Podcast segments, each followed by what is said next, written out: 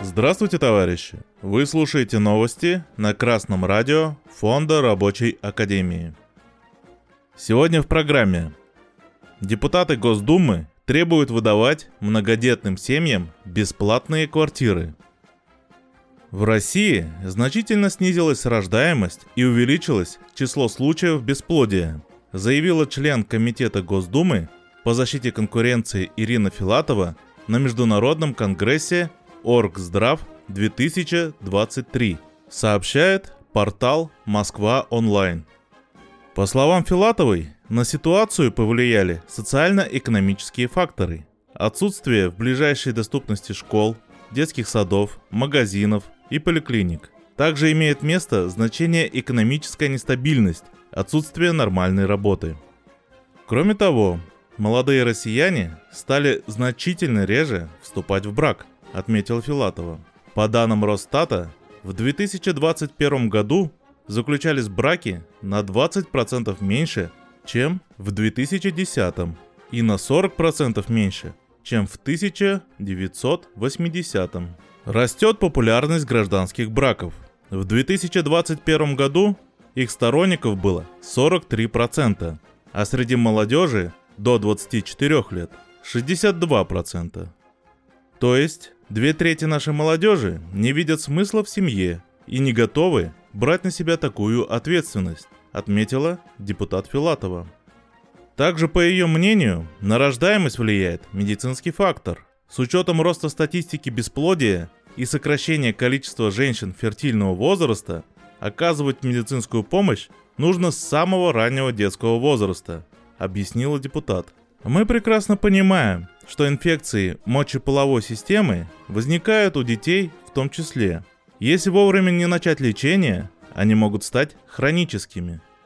Филатова отметила, что в стране за последние 10 лет значительно увеличилось количество бесплодия. Женское бесплодие увеличилось в 3 раза, мужское в 2 раза. И это только официальные данные, которые могут не отражать всю ситуацию, сказала она.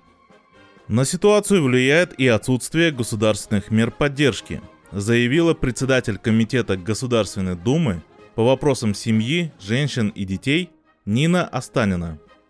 Отсутствие сегодня государственной демографической политики она считает главной причиной демографической катастрофы в стране. В России необходимо стимулировать рождение третьего и последующих детей, поэтому она требует поднять на государственный уровень семейные ценности и выдавать многодетным бесплатные квартиры. Нынешняя демографическая ситуация является прямым следствием уничтожения в стране медицины, образования, производства и всего советского наследия. Хоть они еще не полностью уничтожены, но качественная медицина и образование уже практически недоступны населению. А низкие зарплаты, регулярные переработки, опасные и вредные условия труда подрывают здоровье трудящихся и погружает их в гнетущую атмосферу безысходности, верную спутницу капитализма. Все это не придает уверенности в завтрашнем дне и не создает никаких предпосылок для появления многодетных семей. Буржуазная Россия сейчас противостоит американскому фашизму и блоку НАТО, и помочь ей может только рабочий класс, поскольку именно он создает все блага в стране и защищает ее с оружием в руках. А потому государству необходимо уже сейчас озаботиться о его благополучии и воспроизводстве – о развитии и обновлении промышленности, о повышении производительности труда, о широкой доступности качественной медицины и образования.